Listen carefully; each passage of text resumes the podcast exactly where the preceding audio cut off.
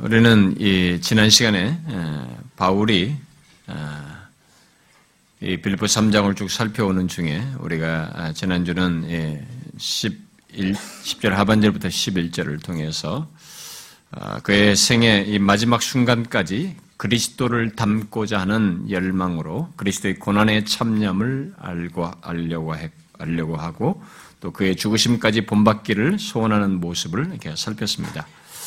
그리고 궁극적으로 이렇게 부활에 이르려는 바울의 소망을 살펴보았습니다. 바울의 최고의 목표는 그리스도를 본받아 온전히 닮는 것이었어요.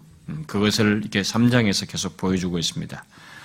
그래서 그가 최종적으로 알기를 열망했던 것은 그리스도의 고난의 참념을 알고 그의 죽으심을 본받는 것이었습니다.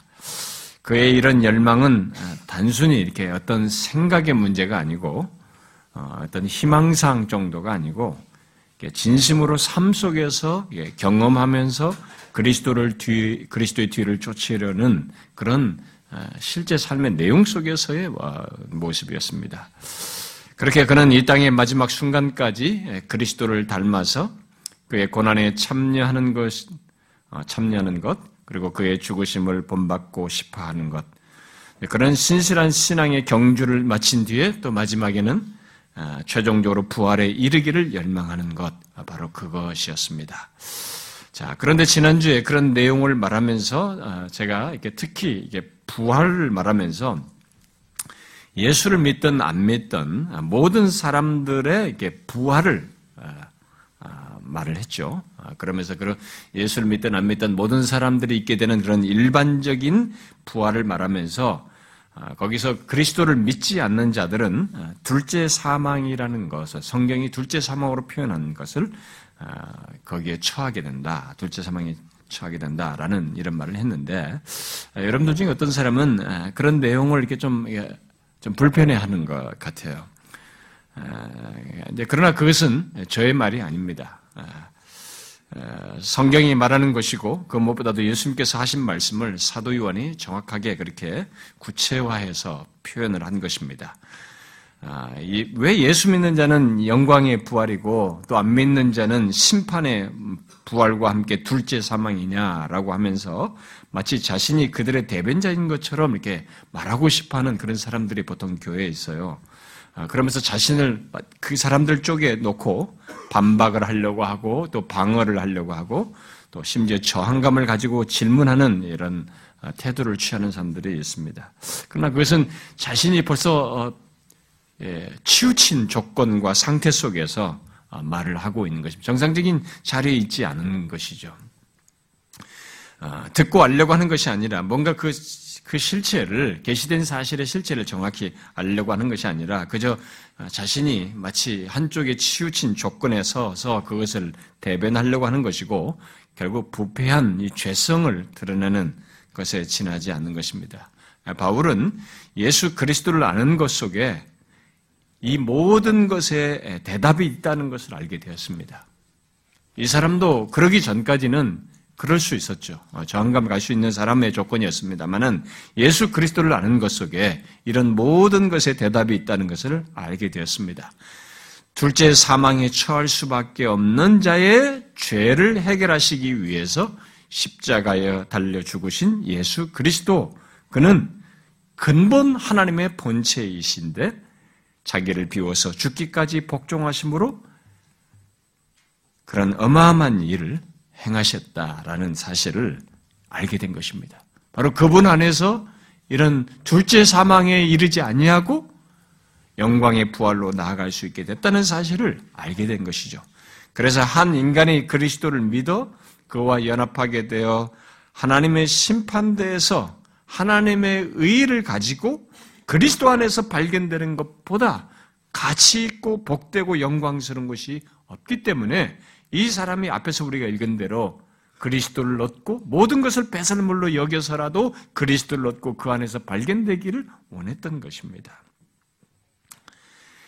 그러면서 이 사람은 그런 놀라운 가치를 더 알고 있는 자신으로서 남은 여생 동안 예수를 믿고 난 이후에도 계속 그래왔지만 마지막 남은 순간까지도 남은 여생 동안 끝까지 그리스도의 죽으심을 본받아 부활에 이르기를 소원했던 것입니다.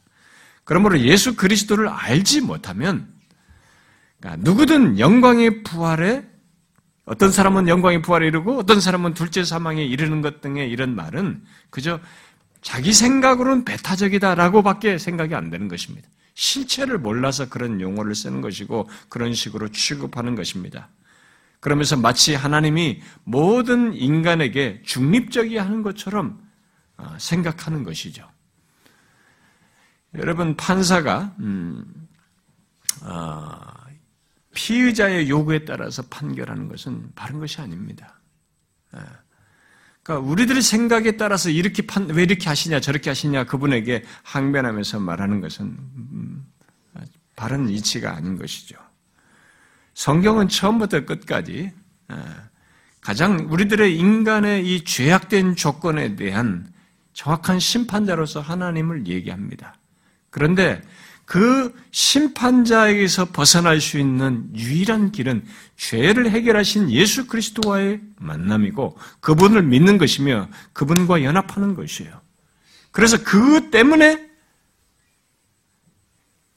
그 사람들은 예수를 믿는 자들은 영광의 부활을 이 바울처럼 영광의 부활을 소망하면서 갈 수 있게 되는 것이고 그것이 없는 존재이기 때문에 정확하게 자신의 죄에 따라서 둘째 사망에 이르는 것입니다.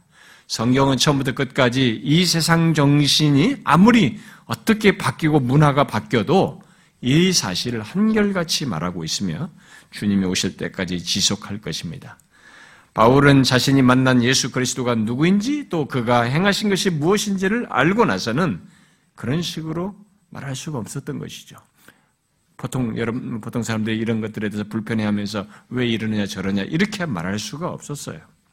오히려 그는 자신이 그리스도를 알고 장차 그리스도 안에서 발견되는 것이 얼마나 복되고 영광스러운지 또 얼마나 은혜로운지를 알았기 때문에 남은 여생 동안 바로 이러하신 예수 그리스도를 더욱 알고 그를 본받고 닮고자 했던 것입니다.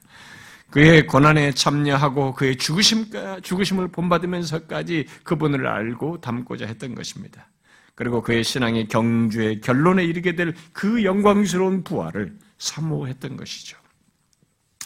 그런 열망에 이어서 바울은 이제 이어지는 오늘 본문 12절부터 12절 이하의 내용을 말을 하고 있습니다. 제가 이것은 시리즈는 14절까지만 하겠다고 그러기 때문에 14절로까지만 하게 될 텐데요. 여러분 이제 뒤에 남아있는 그 12절과 14절에서 내용이 말하는 게 뭡니까? 바울은 여기 마지막 부분에서 12절, 14절에서 자신이 현재 가지고 있는 그 영적 열망에 대한 태도 또는 자신의 집념과 열의를 운동 용어를 써서 반복적으로 말해주고 있습니다. 우리는 여기서 바울이 자기에게 허락된 생명의 마지막 순간까지 신앙의 경주를 어떻게 했는지를 발견하게 됩니다. 그런데 오늘 본문이 시사하는 그의 태도는 자신의 현재 상태에 만족하지 않는 영적 불만족을 드러내고 있습니다. 오늘 우리가 읽은 바로 12절은 그런 영적인 불만족을 이렇게 드러내고 있어요. 불만족이라는 말을 쓰니까 뭔가 부정적으로 들릴지 모르지만 여기서 바울은 어떤 부정적인 생각으로 그런 것을 표현한 것이 아니고 그가 가진 이 12절의 태도를 이렇게 제가 영적인 불만족으로 이렇게 묘사를 한 것은 믿음과 하나님에 대한 어떤 신뢰의 바탕 위에서 더욱 그리스도를 알고 본받고 담고자 한 그의 거룩한 열망에 비해서 현재 자신이 아직 그 상태에 이르지 못했다고 하는 것에 대한 영적인 갈망과 소원 차원에서 아직 불만족스러워하는 것을 말한 것입니다. 그러므로 여기 12절은 그의 거룩한 불만족이라고 할 수 있습니다. 자, 본문 여기 12절에서 바울은 내가 이미 얻었담도 아니요 온전히 이뤘담도 아니라 라고 하면서 하고는 또 뒤에 13절에 가서도 나는 아직 내가 잡은 줄로 여기지 아니한다 이런 말을 하고 있습니다. 어떤 사람들은 이런 말씀들은 바울이 아직 구원의 확신을 갖지 못해서 그것을 갖지 못한 것을 표현하는 것이다라고 말하기도 하는데 아닙니다. 여기 빌립보서에서만도 바울은 이미 자신의 구원이 얼마나 확실한지를 앞에 1장에서부터 쭉 얘기했어요. 여러 차례 말해봤습니다.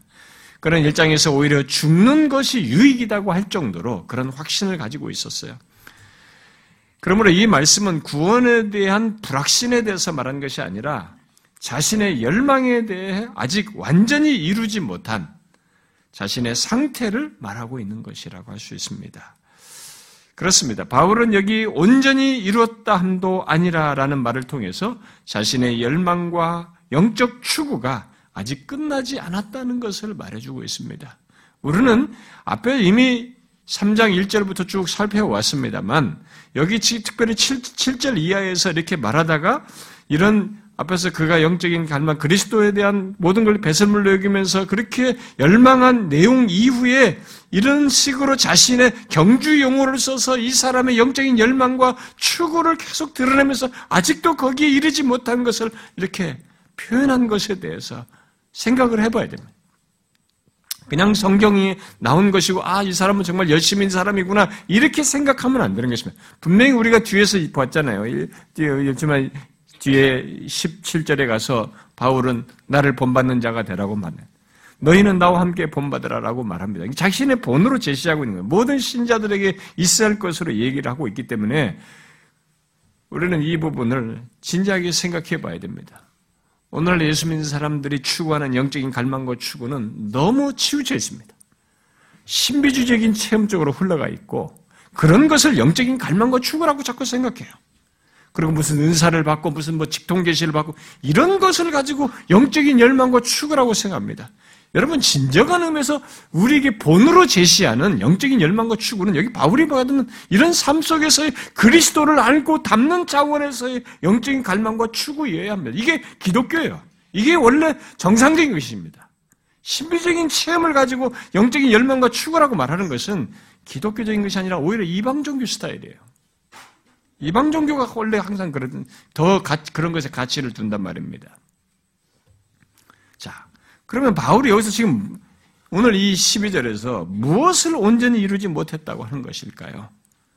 무엇을 온전히 이루지 못했다는 것입니까? 지금 어떤 것과 비교해서 아직도 만족하지 못하면서 아직 얻은 것도 아니고 온전히 이룬 것도 아니라고 지금 말을 하는 것입니까? 바울은 여기서 계속 얻어야 하고 이루어야 한다라고 말을 하고 있습니다. 사실 그는 8절 후반절에서부터 11절까지 구체적으로 현재 자신이 열망하고 있는 것들을 말했어요. 우리 앞에서 8절부터 11절까지 쭉 살폈잖아요. 그게 지금 현재 자신이 열망하고 있는 것들로 말을 했습니다. 그러므로 바울은 그것들을 아직 자신이 얻지 못했을 뿐만 아니라 온전히 이루지 못했다고 지금 말을 하고 있는 것입니다. 그 앞에 내용과 연결선상에서 얘기하는 것이죠. 그래서 바울은 여기 이 두 개의 동사, 얻어야 하고 이루어야 한다는데, 얻다와 이루다라는 이 동사를 이렇게 시제를 달리해서 자신의 상태를 이렇게 시사해 줍니다. 자신의 상태를 묘사해 주고 있어요. 여기 얻었다라는 것은 과거형이에요, 시제가. 그리고 이루다라는 동사는 현재 완료 시제입니다. 그 말은 과거부터 현재까지 아직 이루지 못한 상태에 있다는 것을 본인이 지금 묘사를 해주고 있는 것입니다. 여러분 얻었다는 말은 여기 얻었다는 말은 달성했다라는 의미이기도 한데 앞에 8절부터 11절에서 말한 모든 것에 대해서 과거로부터 지금까지 자신의 모든 경험과 성취에 이르지 못하고 거기에 이루지도 않았다라는 사실을 묘사한 것입니다. 결국 그는 현재 자신의 완전치 못한 상태, 또 아직 목표에 이르지 못한 자신의 상태를 이 말로써 표현을 해주고 있는 것입니다. 제가 여러분들에게 이렇게 상세하게 달라진 시제를 말하는 것은 제가 무슨 어떤 이런 것들을 가지고 여러분들에게 무슨 지적으로 얘기를 하는 게 아니고 바울이 이렇게 시제를 바꿔서 말하려고 하는 뜻을 제가 설명을 하려고 하는 것입니다. 그러므로 우리는 이렇게 시제를 바꿔서까지 자신의 상태와 심경을 상세히 표현해서 우리에게 뭔가를 말하려고 하는 이 바울의 마음을 여기서 읽어야 합니다. 바울은 자신이 예수 그리스도에 의해서 부름을 받고 구원을 받게 되었음을 알고 있었습니다. 또 자신이 그리스도 안에 있으며 장차 그리스도와 함께 거하게 되리라는 사실도 믿고 있었어요. 그는 그리스도를 아는 것이 최고인 것을 알았습니다. 그래서 그리스도를 아는 지식이 가장 고상하다라고 말을 했어요. 그리고 이미 모든 것을 버렸어요. 그 그리스도라는 지식이 최고이기 때문에 모든 것을 배설물로 여겼습니다. 그리스도 앞에 거침이 될 만한 것들을 계속 버리고 그리스도를 얻고 그 안에서 발견되기를 바라서 모든 것을 다 배설물로 여겼어요.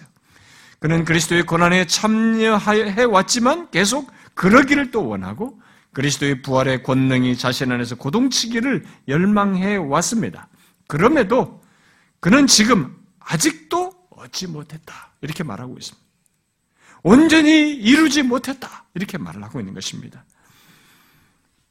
그래서 그는 더욱 그리스도와 그의 부활의 권능과 그의 고난의 참여함을 알고자 하고 그의 죽으심을 본받고 싶다라고 말하는 것입니다. 이런 열망 속에서 바울은 지금 자신은 아직 만족하지 못한다. 나는 지금 이렇게 더 이런 영적인 알고 싶음이 있는데 이런 체험적인 알을 원하는데 아직 나는 그것이 만족하지 못해라고 표현을 하고 있는 것입니다. 그런 자신의 상태를 강조하기 위해서 바울은 여기서 지금 온전히 이루지 못했다 이렇게 묘사를 하고 있습니다. 그는 이 말을 15절에서도 사용하고 있습니다. 온전히 이룬다라는 이 말로. 그러나 이 두 말은 15절과 여기 지금 12절에 사용된 이 두 말은 같은 어근의 단어인데도 약간 차이가 있어요. 15절은 상대적으로 신앙이 온전한 자와 그렇지 못한 자를 비교해서 상대적으로 성숙한 자를 지칭해서 쓴 말이에요. 15절은.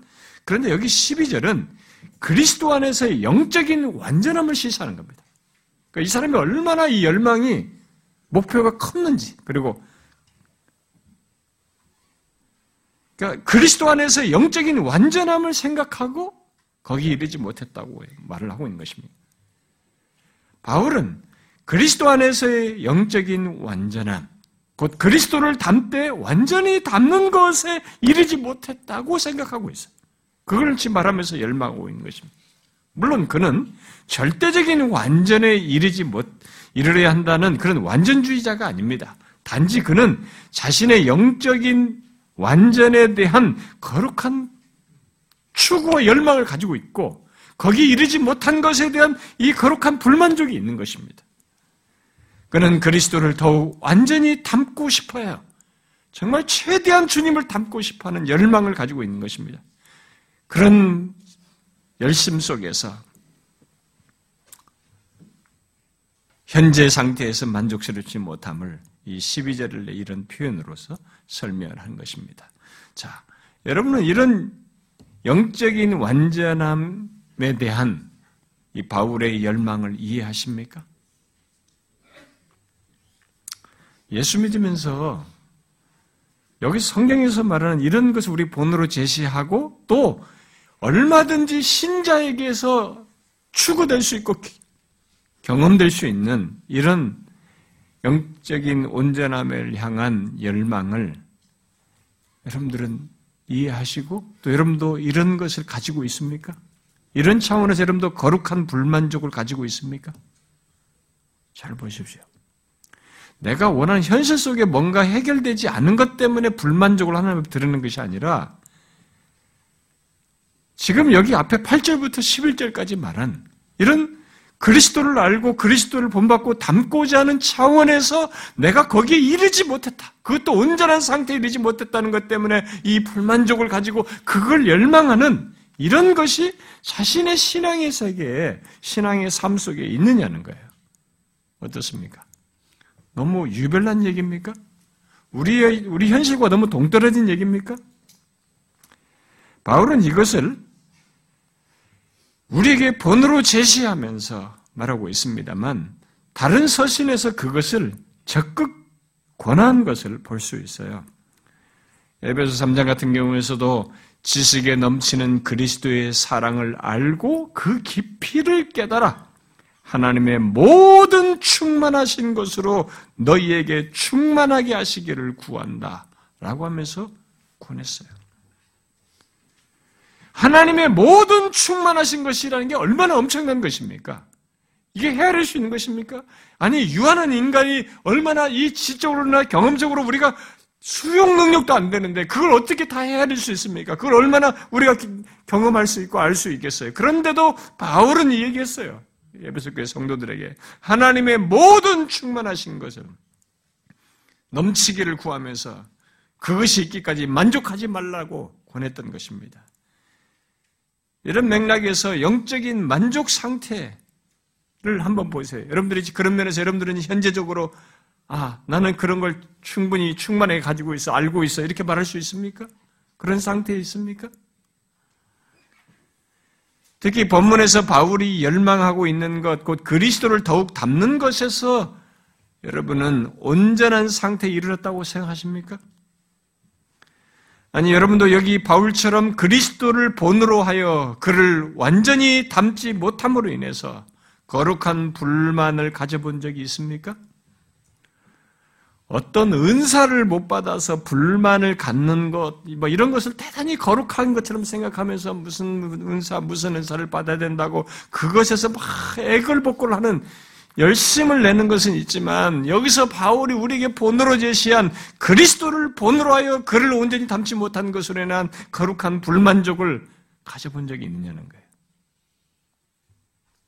그리스도를 더욱 완전히 닮지 못한 것에 대한 이 만족스럽지 못함을 가지고 안타까워하는 그런 것이 여러분들의 경험세계의 삶 속에 있어 보았냐는 겁니다. 주님께서는 우리에게 너의 아버지의 온전하심 같이 너희도 온전하라 이렇게 말씀하셨어요. 이런 차원에서도 우리는 거룩한 불만을 가질 수 있습니다.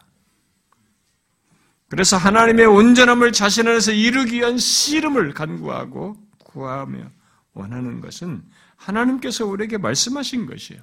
그게 그런 명령어는 추구해봐라 이게 아니에요. 약속이 내포되어 있습니다. 성경의 모든 명령어는 약속과 뒤따라오지 않아도 약속이 다 포함되어 있는 거예요. 성경의 모든. 그렇게 말씀하신 분이 거기에 상응해서 뭔가를 하시겠다고 하는 것이 전제되어 있기 때문에 그런 자들에게, 그런 하나님의 백성들에게는 그런 것이 가능하다는 것을 말하고 있는 것입니다. 그런데 성경은 결국 그것이 신자의 특징이라는 거죠. 그런 영적인 이런 갈망을 가지고 살아가는 것이 신자의 특징이라는 거죠. 어떤 사람은 그리스도께서 내 안에 계심으로 나는 온전하다. 뭐 이런 식으로 하면서 이런 영적인 갈망이 굳이 필요 없는 양 소극적으로 반응하는 사람도 있습니다. 그러나 성경은 우리들이 그리스도와 연합되었기 때문에 우리의 아버지 하나님의 온전하심 같이 온전할 수 있고 그리스도를 본받을 수 있는 것으로 말을 하면서 그렇게 하라고 우리에게 권합니다. 그러니까 이것이 우리의 자생적인 힘으로가 아니라 그리스도와 연합되어 있기 때문에 그것이 가능하고 얼마든지 그런 놀라운 은혜와 이런 경험을 삶 속에서 가질 수 있고 알미 있을 수 있다는 것을 말하고 있는 것입니다. 그런 차원에서 현재 우리 자신들의 상태를 한번 보십시오. 여러분들은 만족하십니까? 잘 보세요. 우리의 신앙생활이라고 하는 것이 예수 믿는 사람들의 신앙생활이라는 것이 얼마나 우리가 현실에서 먹고 살고 있는 이 문제를 넘어서서 이것을 허락하시고 삶을 인도하시며 부활까지 이끄시는 이 하나님과의 관계 속에 얼마나 부유한 것들이 내포되어 있고 우리가 경험하고 알 수 있는 것이 있는지를 여기서 우리가 보게 됩니다. 한번 보세요. 현재 자신의 영적 상태에 대해서 여러분들이 어떻게 생각합니까? 여러분은 그리스도를 충분히 알고 온전히 그를 닮고 있다고 생각하십니까? 그렇지 않을 거예요. 우리는 주님 앞에 설 때까지 여기 바울처럼 만족하지 못할 것입니다. 왜냐하면 그분 자신이 너무 크시거든요. 우리에게 알게 하실 그분 존재와 그분과의 관계 속에서 누릴 것들이 너무 헤아릴 수 없이 크기 때문에 그럴 수가 없어요. 그런데도 우리에게 그럴 수 있는 기회를 주시며 그렇게 하도록 말씀하고 있는 것입니다. 그래서 진실한 신자는 이런 영적인 일종의 본성으로서 만족하지 못해요.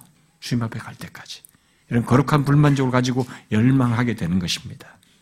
여기 온전히 이루지 못했다는 의식은 불신앙이 아닙니다. 그것은 오히려 참된 신앙에 따른 것이에요.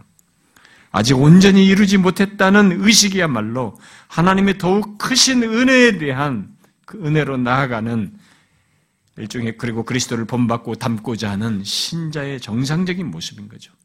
오히려 그것이 없는 사람은 영적으로 이렇게 병든 자이거나 죽은 자이죠. 여러분이 정령 영적인 생명을 소유한 사람이라면 여러분에겐 여기 바울처럼 자신은 아직 온전히 이루지 못했다는 생각 속에서 더욱 그리스도를 알고 또 닮고자 할 것입니다. 여러분에게 이런 거룩한 불만족이 있는지 한번 보십시오. 생각해 보세요. 몇 번 그냥 의무적으로 직분 때문에 왔다 갔다 하는 이런 거 말고 책임을 맡았으니까 이렇게 하는 거 말고 이렇게 주님 자신과 관련해서 인격적으로 그분을 알고 그분과의 관계 속에서 실제적으로 이런 거룩한 불만족이 있는가 보세요. 여러분 우리가 연애할 때도 부부할 때도 보면 더 알고 싶어서 안달하지 않습니까? 하나님을 진짜로 내 인격이 그분과의 관계 속에서 이렇게 더 알고 그분을 닮고자 하는 이런 거룩한 불만족이 있는지 한번 보십시오. 바울처럼 온전히 이루지 못했다는 의식이 있는지 보라는 것입니다. 여러분도 알다시피 바울이야말로 어느 누구보다도 많은 신비적인 체험과 하나님의 능력을 경험하고 심지어 그것을 드러낸 사람입니다. 그럼에도 그는 그런 체험들에 의지하거나 만족하지 않고 더욱 앞으로 나아가기를 갈망하고 있고 그리스도를 더 알고 본받기를 열망하고 있습니다. 여러분 중에 왕년에 나도 하나님의 은혜를 많이 체험했고 나도 이런저런 봉사를 하고 무슨 어디를 갔다 왔고 선교를 하고 뭘 하고 이렇게 왕년에 울거먹는 사람이 있습니까? 교회 좀 다닌 사람들은 다 왕년이 있어요. 자기가 경험하고 무슨 옛날 한때 봉사하고 뭐를 했던 이런 것들이 있습니다. 그런데 흥미있는 것은 그런 걸 자꾸 과거를 울거먹으면서 교회 생활하는 사람들은 신앙적으로 성장하는 게 아니고 자꾸 퇴보해요. 그리고 그것을 해서 누군가를 이렇게 부담을 주고 해야 합니다. 정상적인 신자는 이래야 되는 거예요. 바울과 같이 이게 죽은 고기처럼 이렇게 떠내려가는 것이 아니라 더 그리스도를 알고 그를 본받고 그를 닮고자 하는 열망을 가지고 있는 내가 과거에 어떤 신비적인 체험이라고 뭘 했던 그것은 앞으로 나가기 위한 배경이지 거기서 멈추라는 내용이 아니거든요. 여러분 히브리서 12장에서 그랬잖아요. 히브리서 기자가 인내로서 우리 앞에 당한 경주를 하며 믿음의 주요 온전케 하시는 이인 예수를 바라보아야 한다고 말했지 않습니까? 경주는 어떤 목적지까지 쉬지 않고 계속해야 하는 것입니다. 신자의 삶은 우리의 신앙과 삶은 그런 의미에서 경주예요. 경주에서는 멈춰서 쉬는 것, 안주하는 것이 있을 수 없습니다. 그런 면에서 예수 믿는 우리는 그리스도인의 삶의 특징인 바로 이런 영적인 면에서의 열망을 가지고 신앙의 경주라는 모습이 내게 있는지를 한번 보아야 합니다. 우리 앞에 있는 목표, 곧 그리스도를 본받고 닮고자 하는 이런 목표를 향해서 나아가고자 하는 열망이 있는지를 보아야 합니다. 정상적인 그리스도인이라면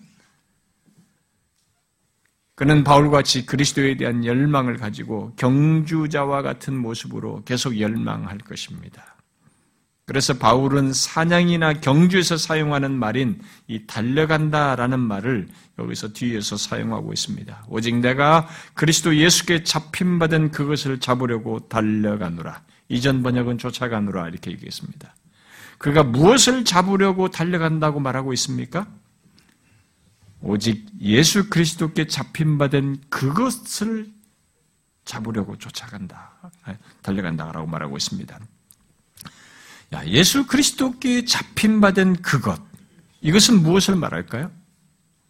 이것은 예수님께서 사도 바울이 예수 믿는 사람 죽이겠다고 다마스커스로, 지금 시리아 내전이 한참 벌어진 그 수도죠. 그 다마스커스를 향해서 가고 올 때 다마스커스를 향해 가는 그 도상에서 부활하신 승귀하신 주님께서 만나신 거죠. 주님께서 바울을 사로잡으신 그것을 지금 말하는 것이죠. 그러면 그것을 얘기하면서 예수 그리스도께 잡힌 바 된 그것을 잡으려고 달려간다, 이렇게 말을 했을 때, 이 말은 그러면 과거 체험으로 돌아가야 한다, 그런 얘기는 아닙니다.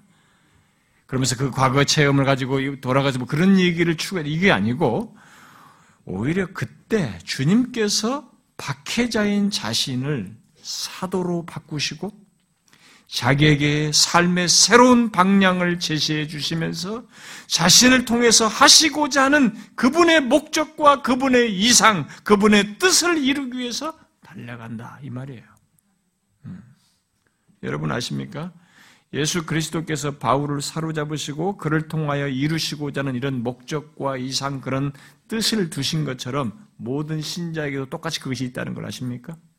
모든 신자는 하나님께서 이 사람이 이것을 하면서 저것을 하고 사업을 하다가 뭘 하다가 나름대로 인생 살다가 어느 순간에 하나님께서 바울을 사로잡으듯이 잡으셔서 그리스도께로 불러오셨을 때는 이 사람을 향하여 두신 하나님의 뜻이 있어요.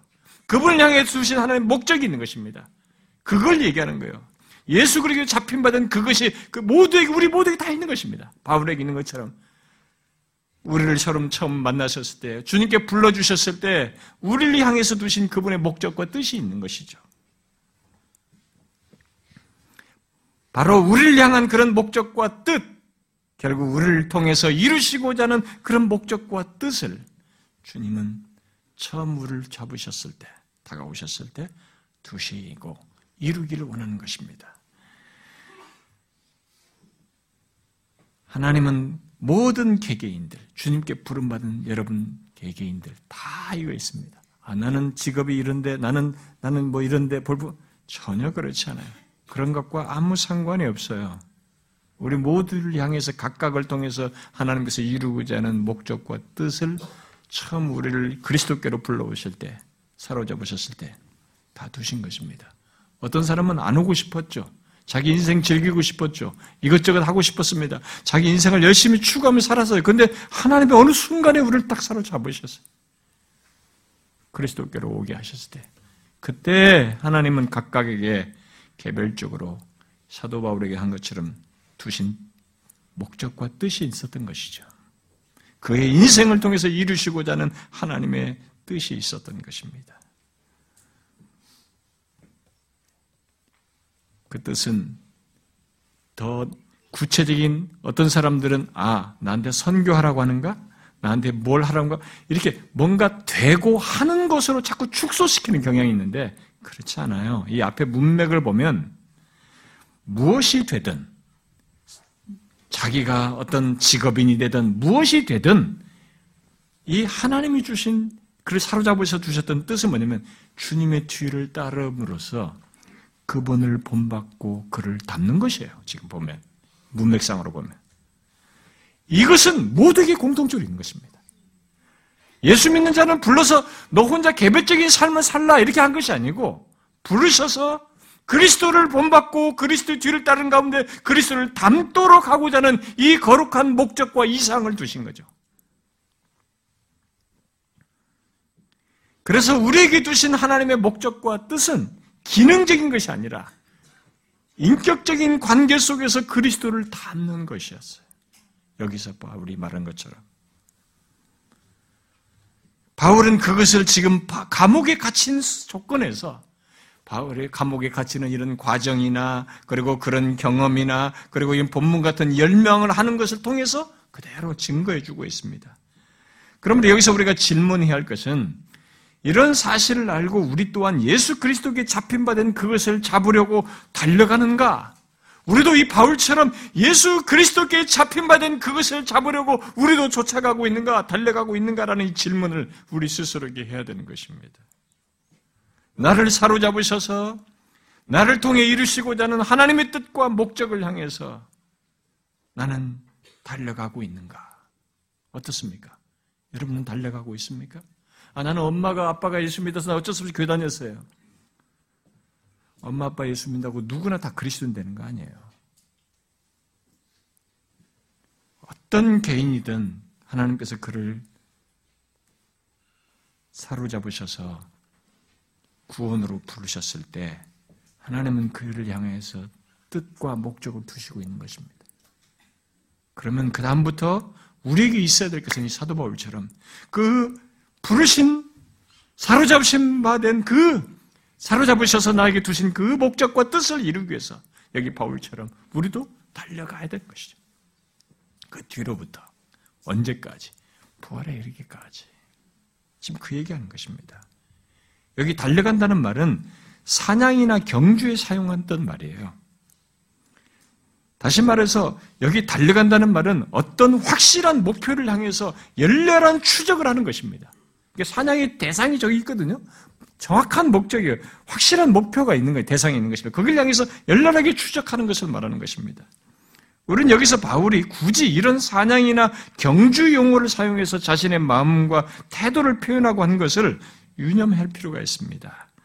14절 끝에서도 경주의 의미로 달려가노라 라는 말을 다시 사용하고 있어요. 그런데 흥미있는 것은 6절에서도 똑같은 단어가 사용되는데 거기는 박해한다라는 말로 번역됐어요. 같은 단어예요. 그래서 제가 옛날에 2013년인가 송공신 예배 때 디오코에 변하라. 디오코가 원래 헬란말로 쫓아간다는 거예요. 송공신 예배 때 제가 이 디오코에 변하라는 것을 설교를 했어요. 이 본문 가지고. 여기 보면 쫓아간다는 것이, 달려간다는 것이 여기 6절에서는 박해한다로 번역되어 있고 여기서는 뒤에는 달려간다라고 번역됐습니다. 그러니까 6절에 보면 바울 자신이 열심으로 교회를 박해했던 것입니다. 그 단어가 박해했다는 단어가 여기 달려간다는 똑같은 말이에요. 여러분 흥미있지 않아요? 같은 말이 박해하다와 달려가다로 표현된 것이 그것은 동질적인 의미가 거기 같이 내포되어 있는 것이죠. 곧 박해자가 누군가를 이렇게 박해를 하려고 할 때는 어떤 대상들을 추적하는 것입니다. 막 쫓는 거. 자기가 다마스커스로 향해서 갈 때도 이 예수 믿는 사람들 잡아야지 하고 막 달려갔지 않습니까? 박해하러. 그게 벌써 달려가는 것이었어요. 추적하는 것이었어요. 사냥 대상을 놓고 하듯이 쫓아가는 것이었습니다. 같은 것이었죠. 마치 사냥감을 추적하듯이 박해자는 그 박해의 시작을 대상자들을 추적하거나 뒤쫓음으로써 시작하기 때문에 같은 단어인 것이죠. 바울이 회심하기 이전에 교회를 박해하기 위해서 그리스도인들을 뒤쫓았던 그의 열심과 그 집요함, 바로 그 용어를 여기다 그대로 쓰고 있는 것입니다. 박해할 때 썼던 저들을 반드시 잡아야 되겠다고 했던 자기가 나서서 신자들 예수 믿는 사람 잡겠다고 했거든요. 그러니까 그렇게 나서서 그리스도인들을 뒤쫓았던 그 열심, 그 집요함을 똑같은 단어를 일로 써가지고 어디다 써요? 이제는 그리스도를 닮는데 그 열심, 그 집요함을 드리는 것으로 변화가 생긴 것입니다. 그래서 제가 디오코의 변화라고 한 것이에요. 예수 믿기 전에 우리 모두가 다 이렇게 쫓는 게 있어요. 달려가는 게 있습니다. 그런데 예수를 믿고 나서 방향이 바뀌는 거죠. 대상도 바뀌고 열심도 바뀌고 집요함도 바뀌고 모든 게 다 바뀌는 것이죠.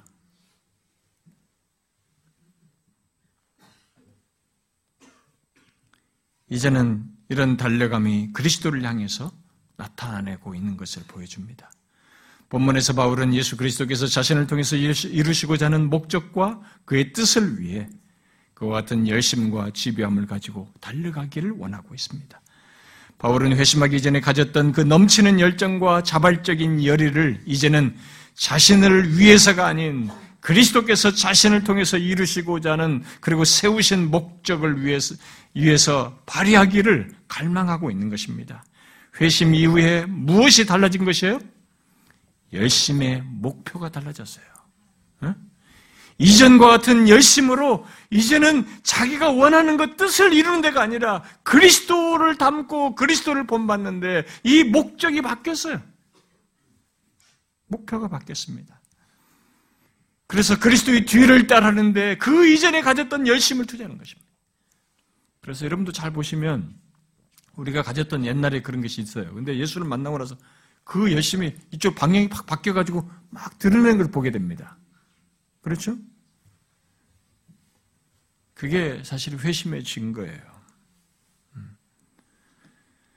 그리스도께서 부르신 목적이 그의 고난의 참여함 속에서 이루어야 한다면 바울은 기꺼이 그러고 싶었던 것입니다.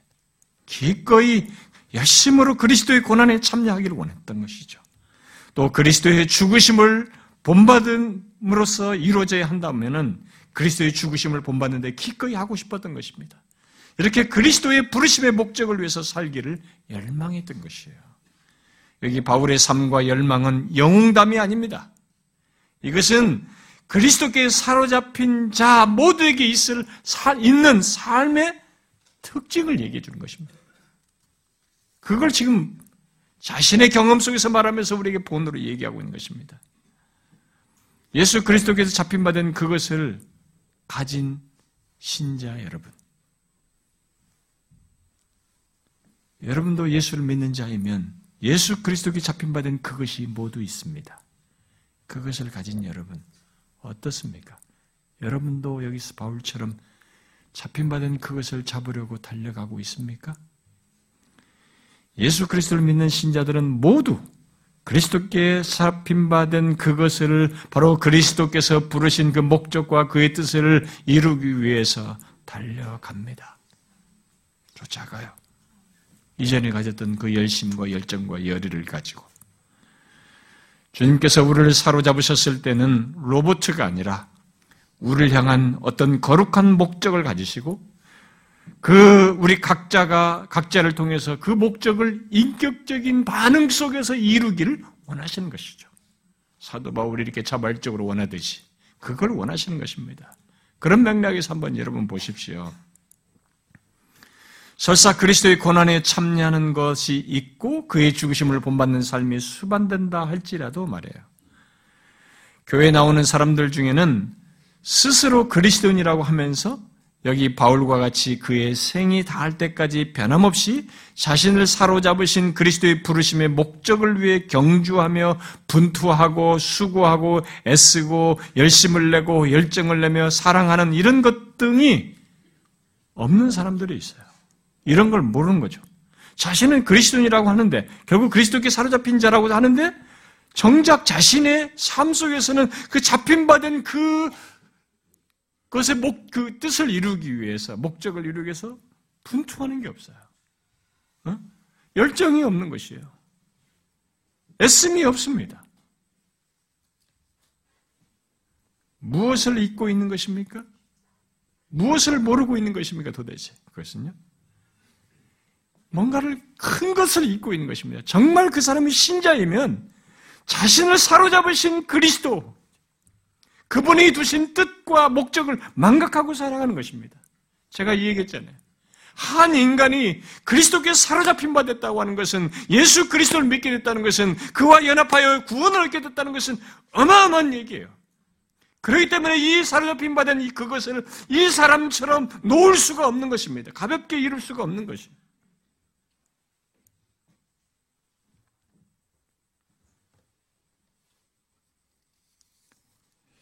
예수 그리스도께 사로잡힌 자는 자신을 사로잡아 두신 뜻과 목적을 모른 채 살 수 없어요. 여기 바울처럼 결국 열망합니다. 바로 그 목적을 이루기 위해서 달려가는 삶을 사는 것입니다. 그런 맥락에서 여러분 자신을 보십시오. 여러분은 어떻습니까? 그리스도의 부르신 목적을 위해 바울처럼 달려가는 삶, 쫓아가는 삶을 살고 있습니까? 그 무엇보다도 그리스도를 본받고 닮도록 부르신 그 목적을 위해서 달려가고 있습니까? 그런 열심과 열망이 일시적이지 않고 지속적으로 이 바울처럼 인생이 다하기까지 그러고 싶어하는 마음이 있습니까? 바울은 자신을 사로잡으신 그리스도의 품으신 계획과 목적에 대한 자신의 열심과 열망을 강조하려고 그리스도께서 잡으셨다는 그 용어를 그대로 써서 내가 잡으려고, 그리스도께서 나를 잡으신 그 단어를 똑같이 써서 나도 잡으려고 똑같아요. 이것도 그냥 적당히 잡는 것이 아니에요. 용어상으로 보면 꽉 잡는 것이에요. 내가 잡으려고 달려간다라고 말하고 있습니다. 여기 잡다라는 말은 달려간다는 말보다 더욱 강한 말이에요. 이 말은 붙잡아 쥐는 것입니다. 이렇게. 그런 의미예요. 결국 목표에 대한 강한 집념을 이렇게 드러내는 말입니다. 바울은 분명 로마의 경주에서 경주자들이 하는, 또 아니면 이 헬라 사람들이 원래 마라톤이랑 다 헬라에서 시작됐잖아요. 그러니까 그 사람들이 마라톤 같은 거 하는 거죠. 경주자들이 하는 어떤 한 행위를 지금 묘사한 것입니다. 마지막 결승선을 탁 건드리기 위해서, 우리는 요즘 가슴을 터치하지만은 옛날에는 그랬나 보죠. 마지막 결승선을 건드리기 위해서 손을 쭉 뻗는 그 행위를 여기 잡다라는 말로, 그때 쓰는 용어예요. 그 단어를 갖다가 여기서 쓴 것입니다. 그러니까 이런 표현을 써서 뭔가 열망을 드러낸 것이죠. 뭡니까? 자신을 부르신 그 하나님, 그분의 목적이죠. 그리스도를 쫓아 그의 고난과 죽으심까지 본받으며 부활에 이르는 그의 열망을 마치 이 결승선의 마지막 부분에서 마치 손을 쭉 뻗는 것과 같은 그런 모습을 연상하면서 자신의 열망을 이 단어로 표현하고 있는 것이죠. 여러분, 무엇이 바울로 하여금 이토록 집요하게 했을까요? 무엇이 이 사람으로 하여금 기꺼이 그리스도의 죽으심까지 본받기를 원하며 마지막 힘을 다하게 했을까요? 이런 열망과 열심을 드러내게 했을까요? 궁금하지 않습니까? 그가 그렇게 할 수 있는 힘의 원천은 도대체 무엇일까? 무엇일까요? 그것은 역시 3장 전체에서 계속 언급해온 자신을 사로잡으신 예수 그리스도, 바로 그분이에요. 그분이 힘의 원천이에요. 제가 이 3장을 강의하면서, 아마 2장 5절부터 11절을 강의하고 난 다음에 3장 1절부터 강의 들어오면서 계속 이 내용 속에서 중심의 내용에 계속 예수 그리스도 얘기죠. 그리스도 예수만 품으라 하거든요. 참 너무 놀라워요, 바울이. 그래서 제가 그 질문이 자꾸 생기는 것입니다. 이 한 사람의 인생을 바꾸고 삶의 이게 생기와 생명력을 갖게 하는 그 근원으로 있는 예수 그리스도, 이분에 대한 알면 나는 어떤가라는 질문을 자꾸 불러일으키게 되는 것입니다. 이렇게 이런 열심, 이렇게 손 마지막까지 결승선에 손 뻗는 것 같이 마지막 임종이 당할 때까지도 그렇게 하고 싶어하는 그런 열망을 갖는 그 근원이 뭐냐? 그리스도예요. 예수 그리스도라고.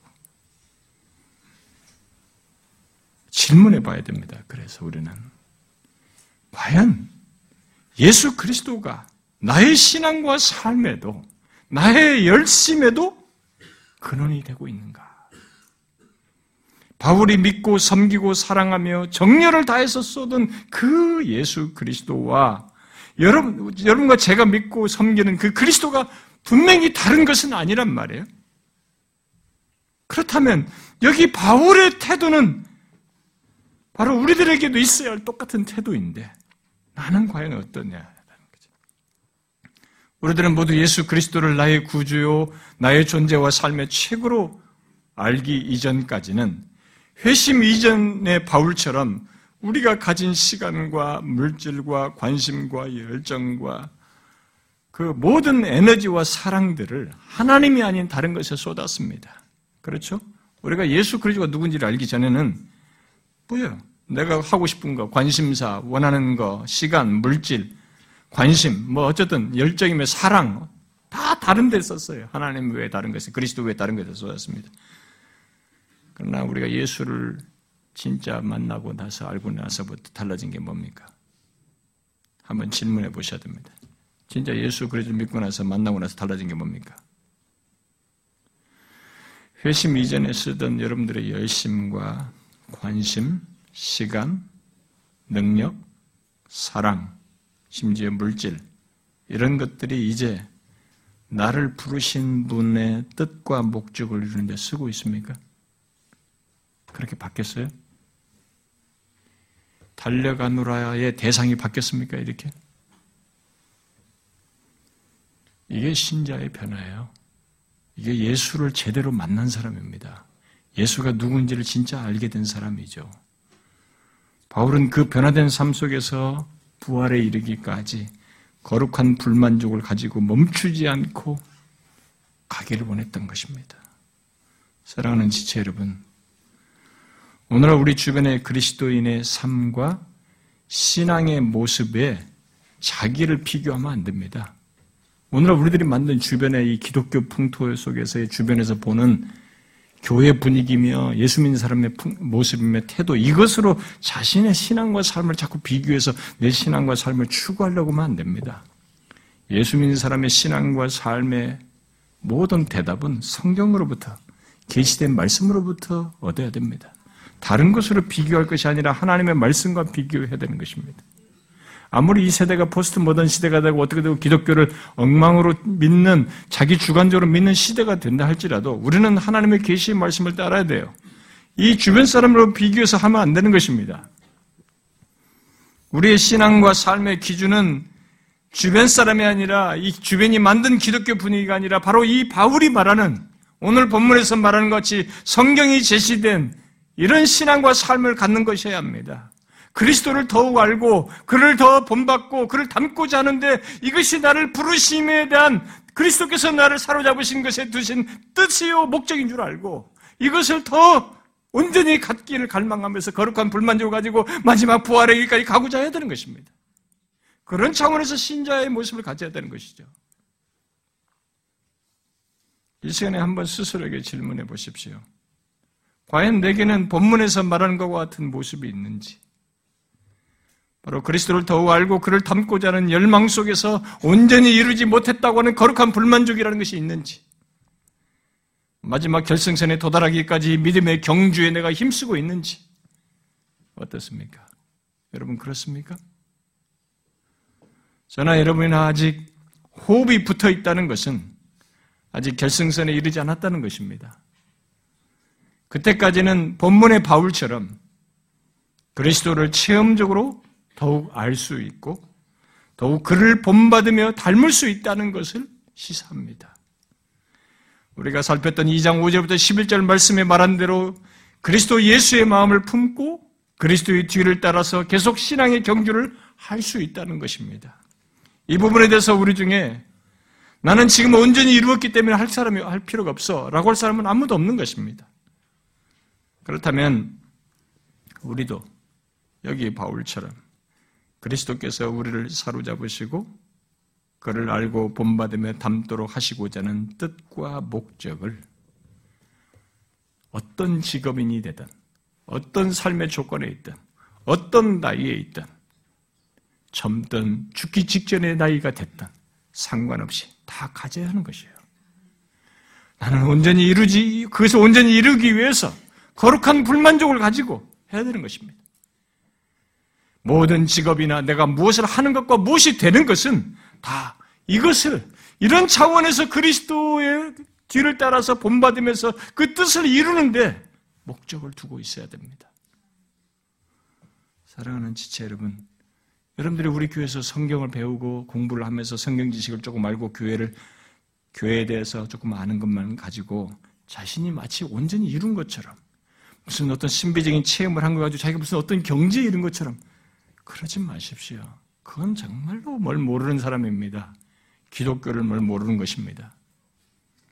기독교 신앙생활이라는 것은 처음부터 끝까지, 그리고 그 과정에서도 나를 움직이는 중심이 예수 그리스도여야 돼요. 그분을 아는 지식이어야 합니다. 요즘은 사람들이 교회 생활을 이게 환경을 보고 해요. 이 교회가 뭔가 웅장하고 사람들이 많이 모이는 것에서 위를 얻고, 그리고 주차장 시설이 잘 돼 있고 뭐가 시설이 잘 되고 이런 것으로 신앙생활을 하려고 합니다. 여러분, 기독교는 그렇게 신앙생활하는 게 아니에요. 우리가 만든 이 잘못된 문화와 분위기입니다. 지금 이게 사실 미국 문화죠. 어떤 면에서 메가처치로 얘기하죠. 대중주의가 물든 기독교의 분위기죠. 기독교는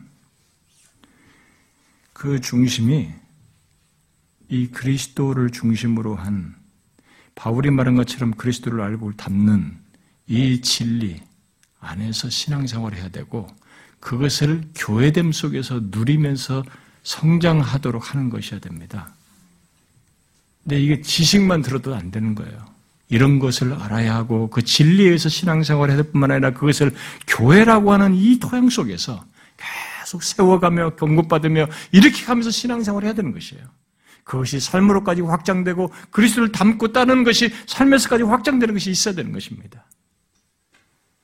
우리는 너무 엉뚱한 것에 사람들이 흘려요. 그래서 큰 길 같은 데 있어서 이렇게 분위기에 자기가 마치 뭐가 된 것처럼 생각해요. 많은 사람이 함께 찬양하는 건데 고양되는 감정으로 자기가 마치 좋은 신자가 되고 뭘 아는 것처럼 생각합니다. 근데 제가 지금까지 만났던 큰 교회 사람들은 다 그렇다고 말할 수는 없지만 의외로 아는 게 없어요. 직분만 그럴싸하지 않은 게 없습니다. 이런 것이 없어요. 질문하셔야 됩니다. 나를 움직이는 게 뭐냐. 나는 지금 현재 이분을 알고 뒤쫓아 닮고자 하는 데서 현재 나의 상태는 어떠느냐. 바울 같은 거룩한 불만족을 가지고 열망하는가? 질문해야 되는 것이에요. 이게 신자의 삶이에요, 여러분. 사랑하는 지체 여러분, 우리는 부활에 이르기까지, 주님 앞에서까지 그러해야 합니다. 저와 여러분이 그런 부분에서 있어서 부활에 이르기까지 이 바울의 본을 따라서 끝까지 신앙의 경주를 잘할 수 있기를 바랍니다. 기도합시다.